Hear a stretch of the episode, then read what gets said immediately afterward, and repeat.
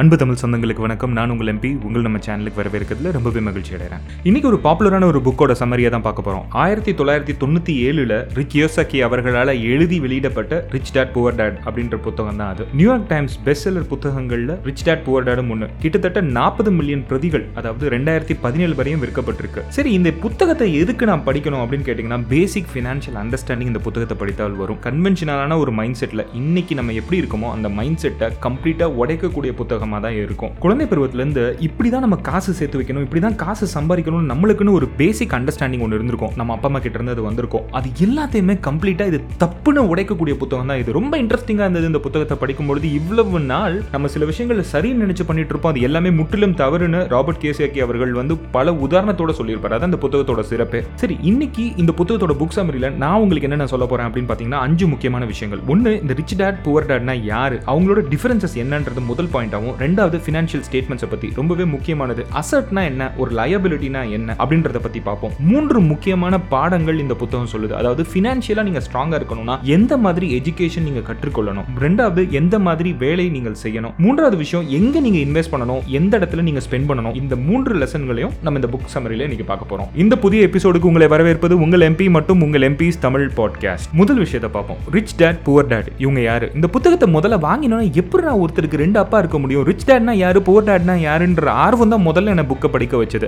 Robert கியசக்கி அவர்களோட வாழ்க்கையில ரெண்டு இன்ஃப்ளூயன்ஷனான ஃபிகர்ஸ் இருந்தாங்க. அதாவது ரெண்டு பேர் அவருக்கு அட்வைஸ் பண்ணினாங்க. அதுல ஒருத்தர் வந்து ரிச் டேட் இன்னொருத்தர் வந்து புவர் டேட் ராபர்ட் கியசக்கி அவர்கள் வந்து தன்னோட சொந்த தந்தையை வந்து புவர் டேடா குறிப்பிடுறாரு. தன்னோட நண்பரோட தந்தையை தான் ரிச் டேட் அப்படின்னு குறிப்பிடுறாரு. இவங்க ரெண்டு பேத்துக்குள்ள மிகப்பெரிய வேறுபாடுகள் என்னன்னு பாத்தீங்கன்னா ராபர்ட் கேசக்கியோட தந்தை அதாவது புவர் டேட் வந்து ரொம்ப இன்டெலிஜென்ட் பிஹெச்டி வரையும் படிச்சிருக்காரு. ஒரு பெரிய கார்பரேட்டுக்காக வேலை பார்க்குறாரு. இருந்தும் ஃபினான்ஷியலாக இன்னைக்கு வரையும் ஸ்ட்ரகிள் பண்ணிட்டு இருக்காரு தன் நண்பனின் தந்தையான ரிச் டேட் வந்து எட்டாவது வரையும் தான் படிச்சிருக்காரு. ஆனா இன்னைக்கு ஹவாயிலேயே வந்து மிகப்பெரிய பணக்கார மனிதனா இருந்திருக்காரு. இது எப்படி சாத்தியப்பட்டது? அவங்களுக்குள்ள என்ன வேறுபாடு இருந்தது? அவங்க எப்படி ஃபினான்ஷியலை ஹேண்டில் பண்ணினாங்க? அப்படின்ற விஷயத்தை தான் இந்த புக் ரொம்ப அழகா விவரிக்குது ரெண்டாவது விஷயம் ஃபினான்ஷியல் ஸ்டேட்மெண்ட்ஸ் ரொம்ப அழகா இதுல வந்து ஃபினான்ஷியல் ஸ்டேட்மெண்ட்ஸ் அவர் வந்து விவரிச்சிருக்காரு. இன்கம் எக்ஸ்பென்ஸ் அசர்ட்ஸ் லயபிலிட்டிஸ் இது அழகா எக்ஸ்பிளைன் பண்றாரு. இந்த வார்த்தைகள் வந்து ஃபினான்ஸ் படி எல்லாருக்குமே இது ஒரு பிரபலமான வார்த்தையா இருக்கும். ஆனா குழந்தை பருவத்துல வந்து பாத்தீங்கன்னா இதோட அண்டர்ஸ்டாண்டிங் தப்பா இருக்கு. இதுதான் இந்த புக் அழகாக எக்ஸ்பிளைன் பண்ணியிருக்கோம். அசட்னா என்னன்னா நீங்க வேலை பார்க்காத பொழுது கூட அந்த சொத்து அதாவது அந்த அசட் வந்து உங்களுக்காக வேலை செய்து பணத்தை கொடுக்கும். இதுதான் அசட்னு அவர் சொல்றது. நீங்க தூங்கும் பொழுது கூட அந்த அசட் உங்களுக்காக வேலை பார்த்து உங்களுக்கான பணத்தை கொடுக்கும். இதுதான் அசட். எங்கெங்க இருந்தெல்லாம் பாசிட்டிவ் கேஷ் ஃப்ளோஸ் வருதோ அது எல்லாமே அசட்ன்றதா மீன் பண்றது. உதாரணத்துக்கு பாத்தீங்கன்னா ஒரு வீடை ஒரு வீடை வாங்குறீங்க அந்த வீடை வந்து வாடகைக்கு விடுறீங்க அதுல இருந்து வர ரெவன்யூ ஸோ இதுவும் அசட் தான். லயபிலிட்டின்னு எதெல்லாம் அவர் குறிக்கிறாருன்னு பாத்தீங்கன்னா எந்தெந்த பொருட்கள் எல்லாமே உங்க பையில இருந்து பணத்தை வெளியில எடுக்குதோ அது எல்லாமே லயபிலிட்டின்னு தான் சொல்றாரு. அதே மாதிரி ஒவ்வொரு நாளும் அந்த பொருட்களோட விலை வீழ்ச்சி அடையுது அப்படின்றது அதாவது டெப்ரிஷியேட் ஆகுதுன்றதையும் குறிப்பிடுறாரு. உதாரணத்துக்கு பார்த்தீங்கன்னா ஒரு பெரிய வீடு வாங்குறீங்க. அது அப்ரிஷியேட்டிங் அசட் தான் நம்மளுக்கு தெரியும். பட் ஆனால் ப்ராப்ளம் என்னன்னா ஒரு முப்பது வருடங்கள் வந்து அதுக்கான லோனை நீங்கள் பே பண்ணும்போது உங்க பையிலேருந்து அது வெளியில போகுது. ஸோ அது உங்களோட லயபிலிட்டி அப்படின்றாரு. அதே மாதிரி நம்மளோட சக்திக்கு மீறி நம்ம வாங்குற காரு பைக்கு இது எல்லாமே வந்து டெப்ரிஷியேட்டிங் அசட் தான். ஸோ இதுவும் நம்ம வந்து லோன்ல வாங்கும் போது நம்ம வந்து பேங்க்குக்கான லோன் அமௌண்ட்டை பே பண்ணுவோம். இதுவும் லயபிலிட்டி தான். இது அசட் கிடையாது அப்படின்றத ரொம்ப கிளியராக விவரிக்கிறாரு. இப்போ முதல் பாடத்துக்கு வருவோம். நீங்க ஃபினான்ஷியலா ஸ்ட்ராங்கா இருக்கணும்னா எந்த மாதிரி எஜுகேஷன் வேணும் அப்படின்றது இந்த புத்தகம் சொல்லுதுன்னா அதுக்கு ஒரு உதாரணம் சொல்றேன். நம்ம குழந்தையில இருந்து வளர்க்கப்படும் போது நம்மளோட பெற்றோர்கள் நம்ம கிட்ட என்ன சொல்றாங்க? நல்லா படிக்கணும்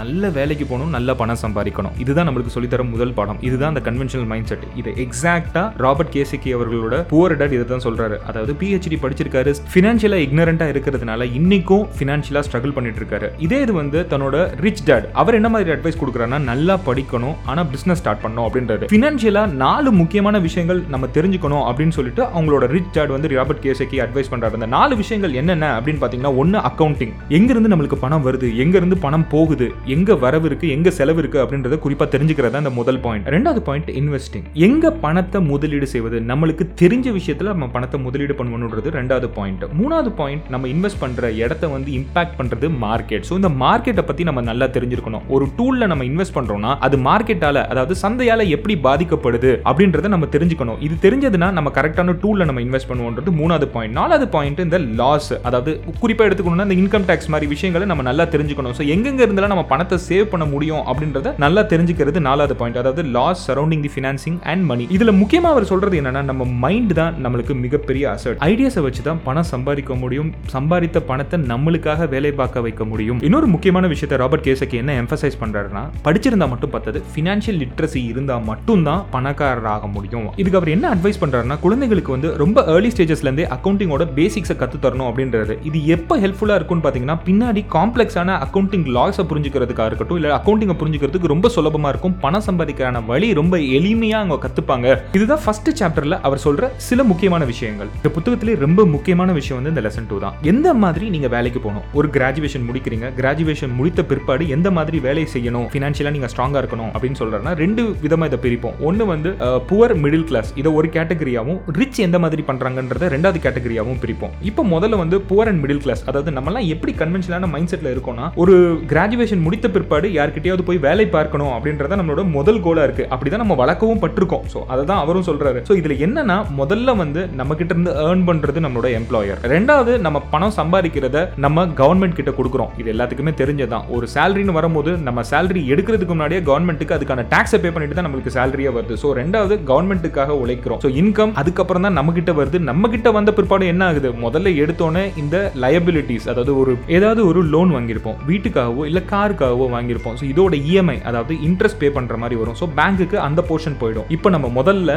நம்ம எம்ப்ளாயருக்காக வேலை பார்க்குறோம். ரெண்டாவது கவர்மெண்ட்டுக்காக வேலை பார்க்குறோம். மூணாவது பேங்க்குக்காக வேலை பார்க்குறோம். இதெல்லாம் முடிந்த பிற்பாடு தான் இந்த பணம் நம்மளுக்கானதாக இருக்குது காலங்காலத்துக்கும் நம்ம லோன் பே பண்ணிட்டு நம்ம அவங்களுக்காக வேலை பார்க்கறதுனால நம்ம ரிச்சாகவே இருக்கிறது இல்லை நம்ம இந்த ஐடியா எப்பவுமே யோசிச்சு பார்த்துருப்போம். ஏன் இவ்வளோ சம்பாதிச்சாலும் நம்ம வந்து ரிச் ஆகிறது இல்லைன்றது இதுதான் அதுக்கான முக்கியமான காரணமா அவர் சொல்றது. இப்படி நம்ம இருக்கிறதுனால ரெண்டு முக்கியமான ஆட்ரிபியூட்ஸ் நம்மள ஆட்கொள்ளுது அப்படின்றாரு. ஒன்று பயம் இன்னொன்று பொறாமை. அதாவது பயம் எப்படி வருதுன்னா நம்மளுக்கு இஎம்ஐ இருக்கும் பொழுது நம்ம புதுசாக என்ன மனசுல தோணாலும் அதை ட்ரை பண்றதுக்கான தைரியம் நம்மளுக்கு இருக்காது. ஏன்னா இன்றைக்கு நம்ம வேலையை விட்டோம்னா நாளைக்கு இஎம்ஐ பே பண்ண முடியாது அப்படின்ற பயம் தான் நம்மளுக்கு முதல்ல இருக்கும். ஸோ இதனால நம்ம புதுசாக எதுவுமே ட்ரை பண்ண மாட்டோம். இது ஒன்று ரெண்டாவது கிரீட் அதாவது அடுத்தவங்களை பார்த்து பொறாமப்படுறது. ஐயோ அவன் முப்பதாயிரம் ரூபாய் சம்பளம் வாங்குறானே நாற்பதாயிரம் ரூபாய் சம்பளம் வாங்குறானே ரேட் ரேஸ்லேயே நம்மளோட வாழ்க்கை பாதி போயிடுது. ஆனா இதுலயே ரிச் என்ன மாறுபாடா பண்றாங்க அப்படின்னு பாத்தீங்கன்னா ஒரு கிராஜுவேஷன் முடிக்கிறாங்க. கிராஜுவேஷன் முடித்த பிற்பாடு ஒரு பிசினஸ் ஸ்டார்ட் பண்றாங்க. ஸோ பிசினஸ் ஸ்டார்ட் பண்றது தான் சரியான வழி அப்படின்றாரு. இதுல அவர் முக்கியமான பாயிண்ட் என்ன சொல்ல வர்றாருன்னா இந்த புத்தகத்துல இருந்து ஒரு மெசேஜ் நீங்க எடுக்கணும்னு நினைச்சீங்கன்னா இந்த பாயிண்ட் தான் நான் சொல்லுவேன். அதாவது அவங்க என்ன நினைக்கிறாங்கன்னா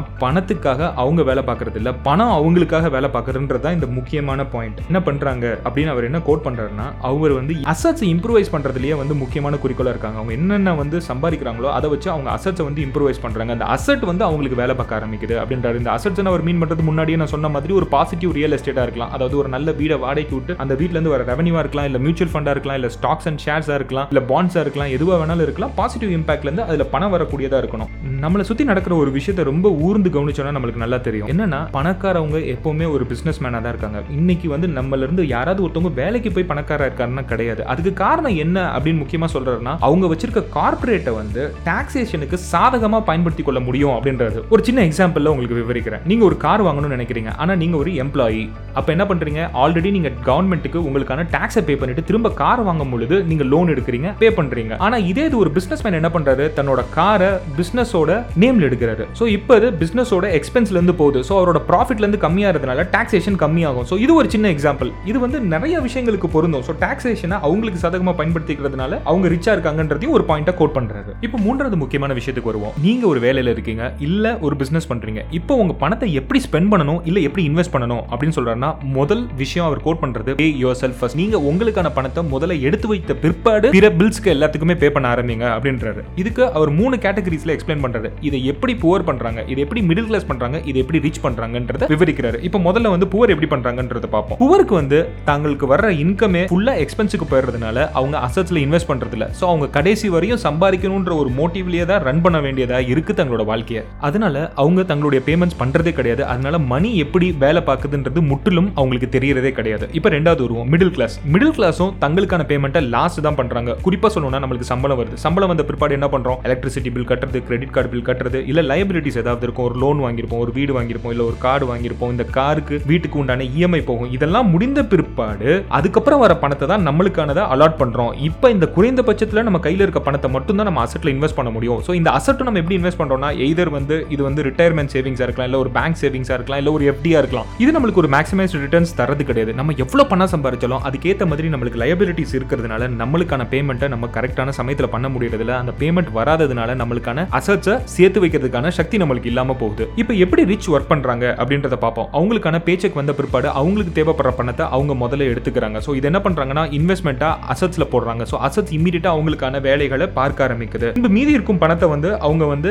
லயபிலிட்டிஸ்லையும் எக்ஸ்பென்சஸ்லையும் யூஸ் பண்ணுறாங்க அவங்களோட அசட்ஸ் அவங்களோட லயபிலிட்டிஸை விட ஜாஸ்தி இருக்குது அவங்களோட இன்கம் அவங்களோட எக்ஸ்பென்சஸை விட ஜாஸ்தி இருக்குது இதுதான் அவங்களோட சக்ஸஸாக இருக்குது அப்படின்றத கோட் பண்ணுறாரு கடைசி முக்கியமான படத்துக்கு வருவோம். நீங்கள் ஃபினான்ஷியலாக ஸ்ட்ராங்காக இருக்கிறதுக்கு அவர் சொல்கிற டிப்ஸ் என்னன்னா நீங்கள் போல்டாக இருக்கணும் அப்படின்றது அதாவது பணக்காரன்றது ஓவர் நைட்டில் நடக்கக்கூடிய விஷயம் கிடையாது. இது ஒரு லாங் ஜேர்னி இந்த ப்ராசஸ்க்கு நம்ம ரெடியாக இருக்கணும். இந்த ப்ராசஸ்க்கு நம்ம ரெடியாக இருக்கணும்னா முக்கியமான விஷயம் எதை நம்ம அவாய்ட் பண்ணணும்னா பயம் ஃபியர் இன்றைக்கு நம்மளோட சக்ஸஸ்க்கு மிகப்பெரிய முட்டுக்கட்டையாக இருக்கிறது பார்த்தீங்கன்னா பயம் தான். அதாவது இந்த பணத்தை இங்கே கொண்டு போய் நம்ம இன்வெஸ்ட் பண்ணுறோம் இந்த இன்வெஸ்ட் பண்ண பணம் லாஸ் ஆயிடுச்சுன்னா என்ன பண்ணுறது அப்படின்றத மனசில் நினச்சி நினச்சி நம்ம நிறைய புது மாதிரி விஷயங்கள் பண்ணுவது கிடையாது. ஆனால் அவர் என்ன சொல்கிறது தைரியமாக அதை பண்ணுங்க. சப்போஸ் லாஸ் ஆயிடுச்சுன்னா அது நம்மளுக்கு ஒரு ஃபினான்ஷியல் எஜுகேஷனை கொடுக்கும். நீங்கள் அடுத்த தடவை இன்னும் தைரியமாக இன்வெஸ்ட் பண்ணுவீங்க வயசாக இன்வெஸ்ட் பண்ணுவீங்க அப்படின்றது ஸோ இந்த பயத்தை போக்குறதுக்கு அவர் சொல்கிற மூன்று வழிகள் என்னென்னா ஒன்று பொறுமையாக இருக்கிறது. ரெண்டாவது தைரியமாக இருக்கிறது. மூன்றாவது சோல்வியை நேரடியாக சந்திக்கக்கூடிய துணிவு இருக்கிறது அப்படின்றத மூணு விஷயம் சொல்கிறாரு இன்னொரு ரெண்டாவது விஷயமா அவர் என்ன சொல்கிறாருன்னு பார்த்தீங்கன்னா லேசினஸ் முற்றிலுமா இருக்கக்கூடாது அப்படின்றாரு. நம்மளோட கனவுகளை வந்து பெருசாக வச்சுக்கணும். அதாவது இந்த மாதிரி ஒரு பொருள் வாங்கணும் அப்படின்ற கனவு பெருசாக வச்சிருக்கும் போது அதுக்கான வழிகளை நம்ம மனசு தேட ஆரம்பிக்கும். தேட ஆரம்பிக்கும் பொழுது நம்ம சம்பாதிக்கும் வழிகளும் மாறும். ஸோ நம்மளுக்கு பணம் வர்றது ஜாஸ்தியாக இருக்கும் அப்படின்றாரு. ஸோ கனவுகளை பெருசாக வச்சிருக்கணும். கடைசி முக்கியமான பாயிண்ட் அவர் கோட் பண்ணுறது வந்து